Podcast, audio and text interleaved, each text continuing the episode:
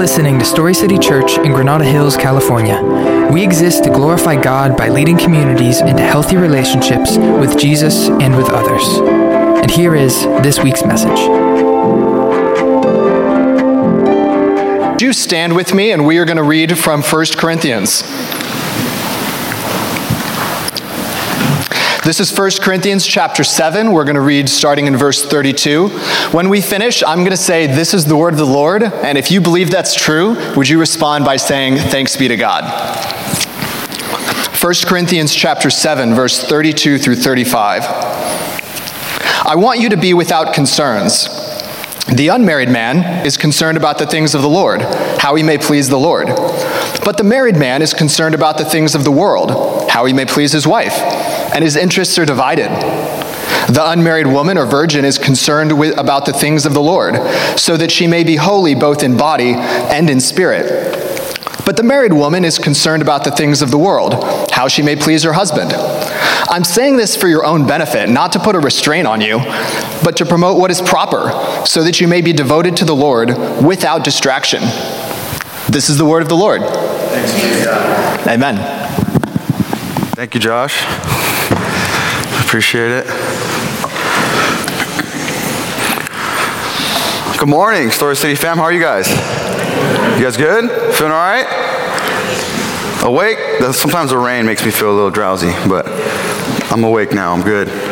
My name is Sameer. If I didn't have a chance to meet you, I have the pleasure of being one of the pastors here at Story City. Um, I want to jump in pretty quickly into today's message uh, because it's, a, it's an exciting one. And if you just read with us the uh, understanding of singleness and marriage and what that means and the, and the relational status uh, and what's important and what it means to us as God's people We've been in a series in First Corinthians, and uh, it's such a, a, joy to be in because we're not skipping over the hard stuff. Um, and if you've been with us for the last few weeks, we've had the opportunity for Jonathan and Chris Woznicki to preach for us. And I just want to say really quick before I jump in, I am so grateful to the Lord for just being six months in and having a dream team with us. That, that you have men and women that love you guys well and that serve you guys well and that, and that will commit and surrender and sacrifice their day and their time to serve you well. And I'm just grateful for that. And Josh Jedicke, who just did our hosting, was also invited recently to be a part of our elder candidacy. So there's a lot of exciting things that God is doing um, in light of the growth and, and um, the discipleship that He's doing in and through Story City Church. So I'm excited about that. I just want to take a moment for that because that's important. Um, so 1 Corinthians 7 really dives in to this section of singleness and marriage. And I don't know about you, but growing up um, either in the church or in your family or in this culture, there are certain perceptions that both marriage and singleness have. Um, and I want to share a couple of them. And some of them are misconceptions, which means that they are not true, but some people believe they're true. Uh, and there are some realities of what it actually says in Scripture. And I want to mention some of those really quick before going into what we read and what Paul is actually trying to say and what God is trying to say when it comes to our relational status some misconceptions that you might have heard. First off, before I jump into that, just so you know, um, I got married around 24 years old. Um, so my marriage life as an adult has been longer than my single life as an adult. Um, and so as I share about singleness and marriage, I want you to know that I'm not sharing it because I have so much experience in, being single. Uh, I'm sharing it in light of what I hear God saying in His Word, um, and also some of my small experiences of being single. So I just want to make sure you guys know that. I'm not trying to give one way or the other. I'm trying to help give clarity to what God is saying. So here's some misconceptions that we've heard either you're either in church culture or in your own personal life. But when it comes to marriage, we heard things like if you don't get married, you are disobedient to God and you lose purpose in life. As an extreme, right? We're like, wait, wait, what? That seems unrealistic. Or that you are more mature or more spiritual because you are married. And sometimes we hear in singleness this misconception that there is something wrong with you if you're single. I don't know if you guys, I, heard, I see some smirks, so maybe you've heard that one. Or, or you can't fulfill your purpose if you're single. Or you have less to offer or will be less satisfied in life because you're single. See, now that's just not accurate. It's just not true. Scripture never says any of those things. God does not say any of those things. Here are some things of reality in Scripture that marriage, actually, there is plenty of those that are disobedient and have outcomes that are harmful, and they were married. I actually have met people who are married that are actually immature and singles that are more mature. So that's false. And singleness, the reality is, if you guys didn't know, Jesus and Paul were single. And so, if you think that something might be wrong with you because you're single, then you're maybe proclaiming that something's wrong with Jesus and or Paul. And obviously, that's not true. It's not true. Marriage by itself isn't a qualification for gospel ministry. So, also, singleness by itself isn't a hindrance towards your purpose. So, whether you are single or you're married, the heart of today's passage is that both are a wonderful gift from God. Both marriage and singleness. But neither also are commanded by God, whether married or single. Let's not get in this, what was called last week, the if only syndrome that if only I was married, my life would look different. That if only I was single and didn't have the distractions of marriage, I would be able to serve God this way or that way. Let's not get into the if only syndrome. I want to read a little earlier in that passage that was read today um, and, and start us off by reading this passage in 1 Corinthians 7 25 through 28. It says this. This is Paul addressing the Corinthians. It says, Now about virgins, and at that time, single women were considered and called virgins. Now about virgins, I uh, I'm sorry, I have no command from the Lord, but I do give an opinion as one who by the Lord's mercy is faithful. It's pretty much saying like this is not what the Lord necessarily said, but me as a single dude, this is a suggestion that I have. Verse 26. Because of the, pre- the present distress, I think that it is good for a man to remain as he is. Are you bound to a wife? Do not seek to be released. Are you released from a wife? Do not seek a wife. However, if you do get married, you have not sinned. And if a virgin marries, she has not sinned. But such people will have trouble in this life, and I am trying to spare you. So there is, there is uh, some context really quickly that he's talking about that some, some uh, historians say that uh, Paul is saying that there was a famine, there was something hindering the people at that time. We don't know what exactly what it was. And if you had more to take care of, more people to take care of, it was going to be more of a hindrance for you as an individual. So, there, so there's, you know, history there to understand that before we say, see, marriage is just a hindrance, right? It's not, he's not saying that directly. Okay? But the reality is, is that Paul is giving clarity to something happening there where there's, there's a devotion divided between single and married. That there is such worldly needs that we need to take care of as married men and women that are a little different than those that are single. But it doesn't take away from the reality of our devotion to Jesus, whether single or married. And the if only syndrome can only hinder us from our full and true commitment to Jesus. And so, my big idea for us, and I think what Paul is trying to say to both singles and marrieds at this time, is the grass isn't greener on the other side. Our commitment to Jesus is more satisfying. The grass isn't greener on the other side. Our commitment to Jesus is more satisfying. Sam Allberry, in his book, Seven Myths About Singleness, said this. He said, The issue is not whether this path or that path is better, whether singleness or marriage would bring me more good. The issue is God and whether I will plunge myself into Him, trusting Him every day. And so, just for clarity's sake, it might sound like I'm bashing either marriage or singleness as I am going through this passage, but I'm not. I'm proclaiming and exclaiming that Jesus is better than both. I'm helping us understand that in marriage, there can be hurts and concerns and worries. And in singleness, there can be hurts, concerns, and worries. But our true life is found in our commitment to Jesus. How? How is our commitment to Jesus more satisfying? What does that mean? What does that look like? I want to give us three ways on how. The first way is that his affections are more satisfying. His affections are more satisfying. You see, in marriage, there is affection, right? There is a gift and a nearness of intimacy with those, with the spouse that we have that God has committed us to. And it's great and it's wonderful. But it always falls short. It always falls short. That we hurt each other, that we say harmful things, that we do harmful things, we misunderstand each other.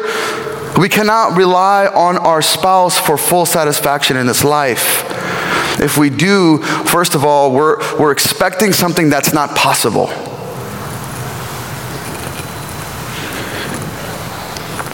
The reality is that the nearness and the affections of Jesus does not fall short the way our spouse might. And it brings us great joy to be near to Jesus, that He always remains faithful, always.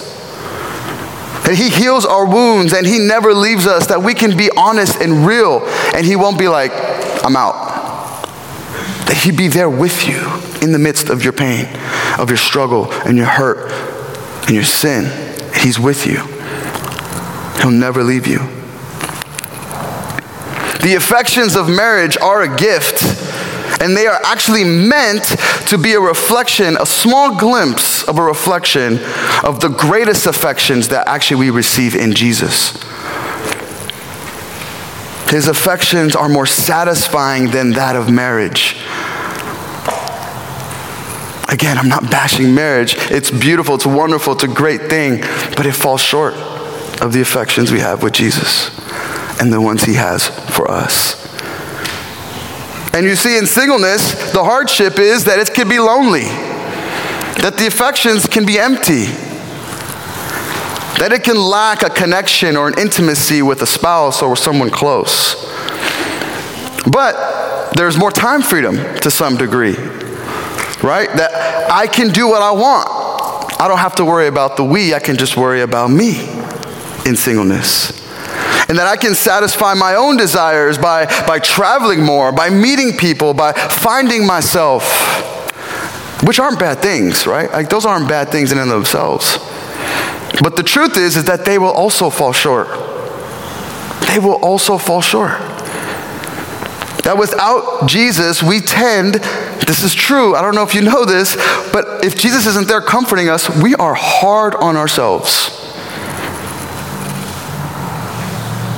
We can struggle even to forgive ourselves for things that we've done, either to others or even to our own self.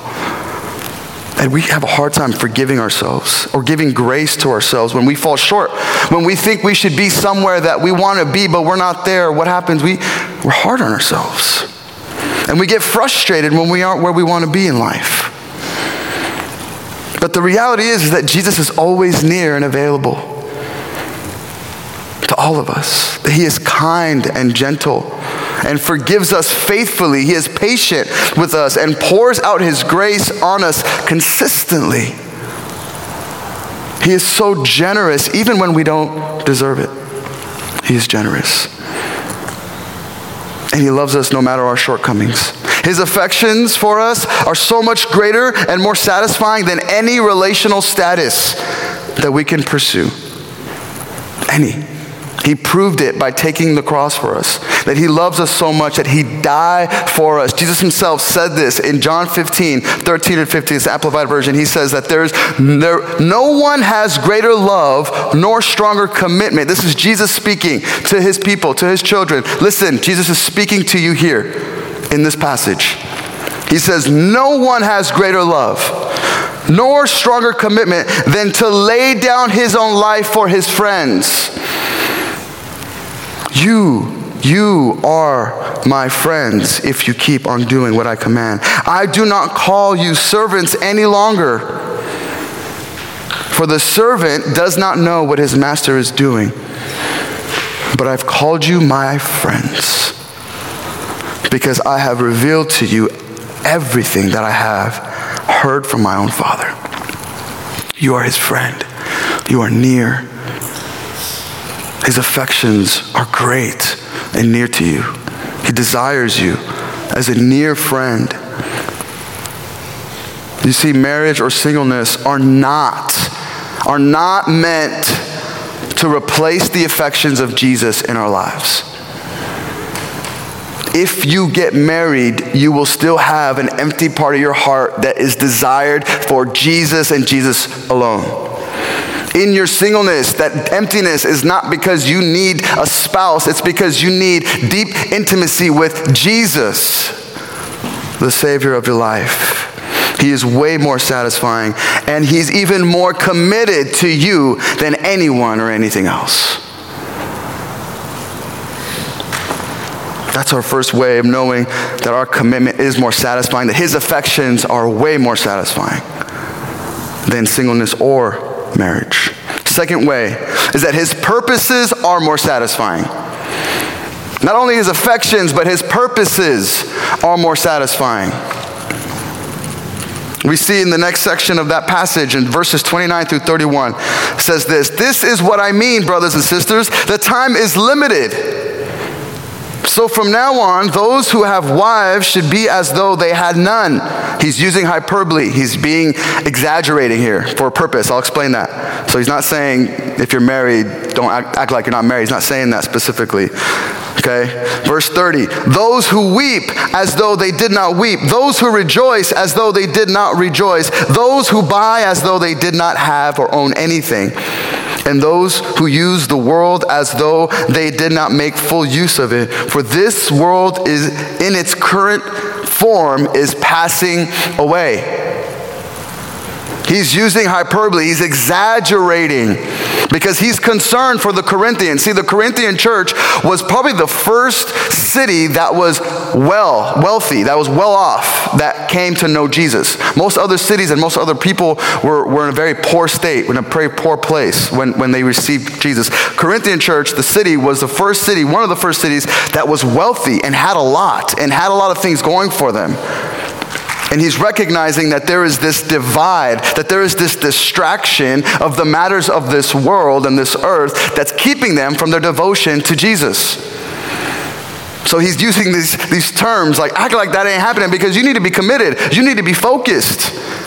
This world is limited. This time is coming, it's short. Jesus is coming back.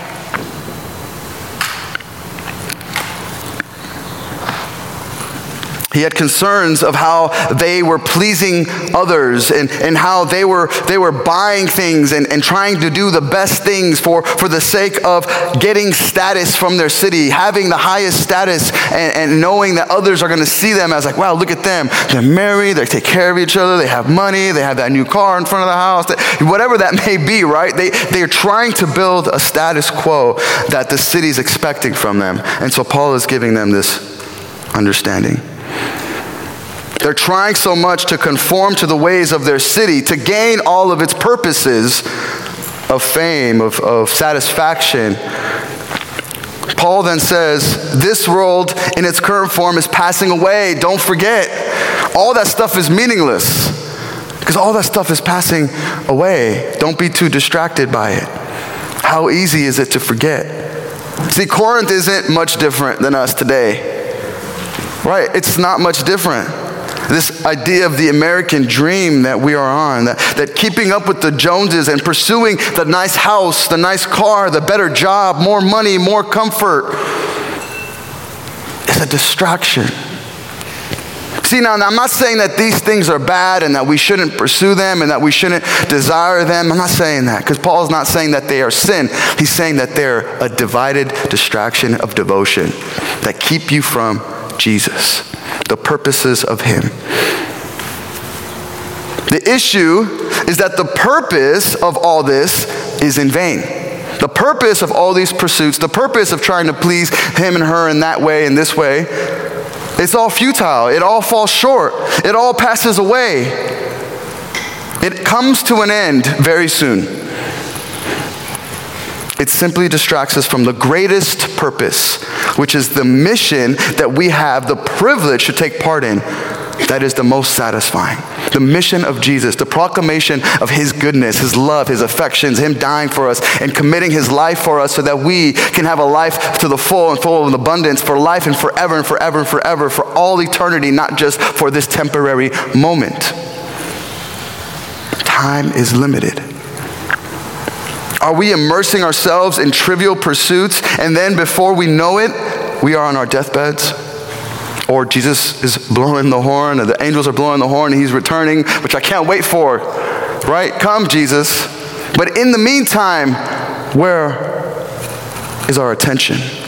Where is our purpose lied? So, whether married or single, the question isn't how do I completely stop pursuing these things that I'm pursuing or sell everything that I have and commit it all to, to serving Jesus or, or break up all these relationships that are a distraction. That's not what we're saying. That is not what we want you to do. What we're saying is, what Paul is saying here is, is the question really is, how is the Lord redeeming my singleness, my marriage, all my pursuits, and my possessions to align with his greatest purpose and mission? That's the question. What am I doing? Are you asking yourself that? Are we asking ourselves that? How are my, my marriage, my singleness, my pursuits, my work, my possessions, whatever it may be, how are they being aligned with the purposes of Jesus in my life? How can I spend my extra time as a single dude or dudette, right? Pursuing, building good, healthy habits, and drawing near and abiding in Jesus? That's a question that we should ask is my time being spent on mission and being more intentional in my singleness? Or how can I reflect the good news of Jesus in my struggling marriage and reflect his grace, forgiveness, and healing to, the, to my children and to the community around me? This is not easy. It takes work, it takes surrender, it takes community, it takes the body of Christ to come alongside us for that to be a possible thing. That's why it's being on mission. That's why Jesus gave us the body. That's why Jesus gave us the church. And some of you guys can be a testament of that. I know I have. Or how can my pursuits at work and my finances be redeemed for the sake of advancing the gospel? What does that look like? How do I shift that? How do I adjust that a little bit? You know, it's not that it's got to be super extreme all the way and, and it not be realist, realistic and sustainable long term. It's, it's how do I do that in increments? The reality is, it's this idea of as you are going, as we are going, we are living on mission for Jesus. As I am going in my marriage, I am learning to love my wife better and my children and reflecting Jesus in these ways. In my singleness, I'm learning to have healthier habits so that I'm not just playing video games all day. I've been there. Sometimes it happens now. And my wife's like, What's going on? That's why you have a day off. I'm like, My bad still learning, right? I'm still growing. But as we are going, we are drawing our near, the nearness to, to our purpose, which is the mission of Jesus in our life. It is so much more satisfying. It is not in vain. There's purpose, there's intent. Not that it's easy or that it's super good and that it feels good all the time. No, but that it has greater purpose and satisfaction.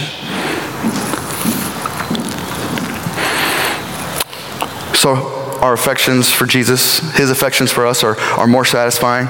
His purposes are more satisfying. And third way is that his concerns are more satisfying. His concerns are more satisfying. Hey, there's concerns in this world.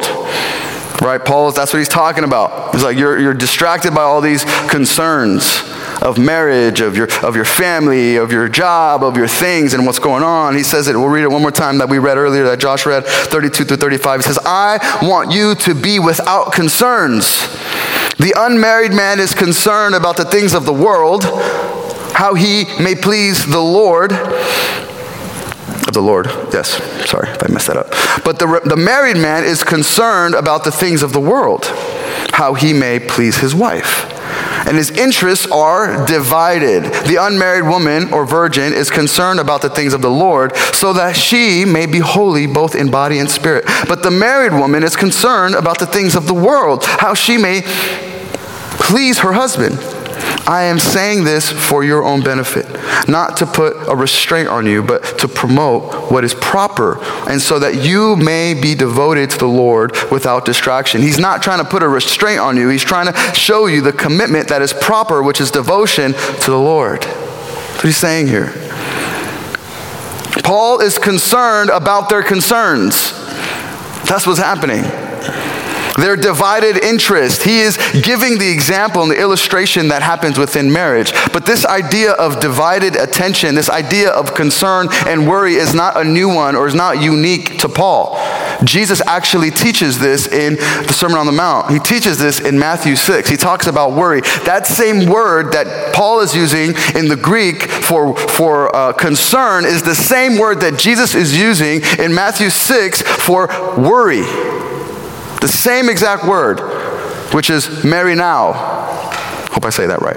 In the Greek, which is which means to be anxious or to be concerned of or to care for. That's a big deal. Because these earthly concerns and or worries and the merinao are what Paul describes in verses 35 as distractions to our devotion to Jesus. And in Matthew 6, we see Jesus addressing these concerns and telling his followers not to worry. Not to worry. It's so easy for Jesus to say, right? Don't worry, but to concern themselves with, the, with his concerns, to concern themselves with his worries. And we will provide, and then He will then provide for us what we need. Let me read that for us really quickly. Matthew 6, 25 through 26, and then 32 to 33. This is Jesus, and he's using the same word that Paul uses, or really what Paul, Paul's using the same word that Jesus is using here. Starting at verse 25. He says, Therefore I tell you, he's talking to the crowd, he's preaching. He says, Don't worry about your life. Oh, Jesus, don't worry about your life what you will eat or what you will drink or about your body, what you will wear. Isn't life more than food and body more than clothing? Consider the birds of the sky. They don't sow or reap or gather in barns, yet your heavenly Father feeds them. Aren't you worth more than they are? Jump down to verse 32. It says, For the Gentiles, he's at that time, non believers, those that are of the world, they eagerly seek all these things to pursue, all the things that they, he's talking about. He says, And then, and your earthly father, I'm sorry, your heavenly father knows that you need them. This is the key. This is his concern right here, verse 33. But seek first the kingdom of God and his righteousness, and all these things will be provided for you. Seek first my concerns, the kingdom of God, and all these other concerns that you might have, I will provide for you. I got you. So, whatever your current concerns are in this world, whether single, married, parenting, a place to live, money, clothes, work, status, whatever it may be, what concerns you might have. Jesus is saying when we allow our concerns to be aligned with His heart and His concerns, which is the kingdom of God, then all your earthly concerns will be taken care of. See, I'm not saying this. This is not me. Like, I'm not the one saying that, hey, guys, just Let's, let's figure this out. Let's try to align our concerns with Jesus, and then he'll, he'll, he'll take care of us. Like, I'm not saying that. Like, this is what Jesus is saying. His words, He said this. He says, if you keep your eyes and your heart and your focus on my concerns, the kingdom of God, I will take care of you. I will watch over you. And maybe some of us are like, sometimes they don't feel like that, God. Sometimes I don't know if that's true. You know what? those are statements and prayers that are said in Scripture also by prophets, by those that follow him. So you're not alone. You're not alone in your concern of that. But Jesus is committed to you. Those moments of unknown, those moments of I don't believe this right now, are not in vain. The Lord is shaping and building and chiseling you, and chiseling us to trust in Him, to believe that His concerns are better than ours, are more satisfying than our own. His concerns are for His glory and for our good. That He's the King. His outcome is so much better. So, my question is who are you chasing? Who are you chasing? Chasing your spouse? Chasing a spouse? Or finding a spouse? Or are we chasing the King of Kings? That is more satisfying. That satisfies our affections. That satisfies our purposes, that satisfies our concerns, that He is so much better than all of those things. Now, I'm telling you right now, the reality is, is that I have a hard time loving my wife, showing her affection, showing her purpose, showing her um, the concerns of the Lord and the concerns that I have for her when I am not near to Jesus. I have a hard time loving her well. It's just the reality.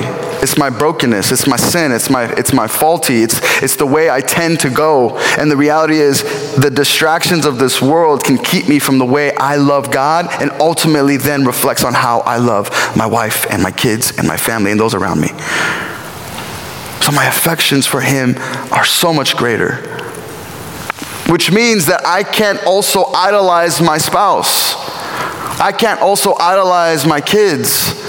I can't idolize the American dream because then that's the distraction from the true state, the true glory, the true understanding of who I am and why I exist in the affections of Jesus.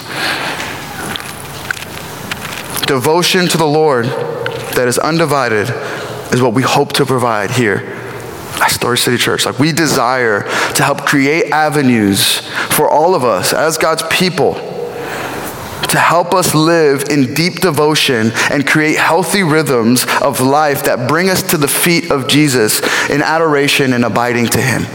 This is why we do what we do. This is why we exist. This is why we're here. This is why we have these, these rhythms of, uh, of, of, discipleship. This is why we preach on Sundays. This is why we have consider meetings that we have in a couple weeks so that we can help guide every single one of us to the feet of Jesus and that our devotion will not be distracted, that our devotion and abiding in Jesus can be clear no matter what our relational status is, that they are both a gift, whether single or married, they are a gift to the Lord. They are a gift to the people around you. They're a gift to you. And the question is, let's are we aligning our hearts and our ways and our life in line with Him, with His purpose, with His affection, and with His concerns? I just want to close with, with this um, just invite into this relationship with Jesus if you do not have a relationship with him or if you're uh, unknowing or if you don't know if you if you're concerned of, of whether or not this is all true and you feel a tug in your heart and you feel the lord stirring in you like man that sounds amazing. That sounds like a relationship i want to be a part of then this is a tug maybe the lord is speaking and wanting you to draw near to him as he is pulling himself near to you. I want to give you an opportunity we would love to pray for you. We would love to be with you. We would love to hear from you. Or if you're a person that maybe is feeling compelled at the moment that you feel, man, I really want to renew my commitment to Jesus because I feels like it's been so distant. I feel like I've distanced myself because of this lack of devotion to Him, because of these distractions in my life. If that's you, we would love to pray for you. We love to be with you. We love to, to help draw near to you in the ways that Jesus is drawing near to you, not for our sake, but for the sake of helping you see Jesus more beautifully. There's a couple ways to do that. And, and that's what those, those cards are for. Those cards are not just a thing that like churches do and, and then we're like hey this is what i see them do so we're just going to do that.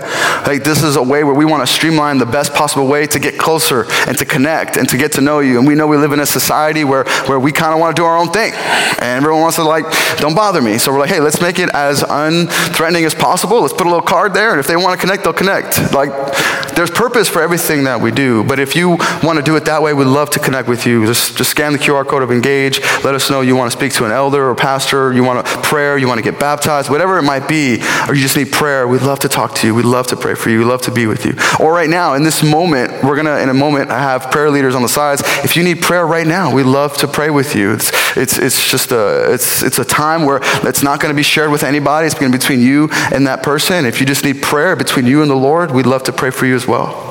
It's a moment for you to come to the feet of Jesus. I want to pray for us um, and, and close our time, and then we're going to have a time of communion. Lord God, we thank you. We thank you that you are the greatest lover of our lives. You are the one, the only one that satisfies our soul, our heart, our mind, our soul, everything, Lord. You are our satisfaction. Help us to realign our hearts with you, realign our understanding of who we are to you, Jesus. Our affections, that we are pursuing affection with others, which aren't bad, but if they are replacing affections for you, Jesus, will you convict us? Will you rebuke us? Will you draw us near to yourself? Because your affections are so much greater.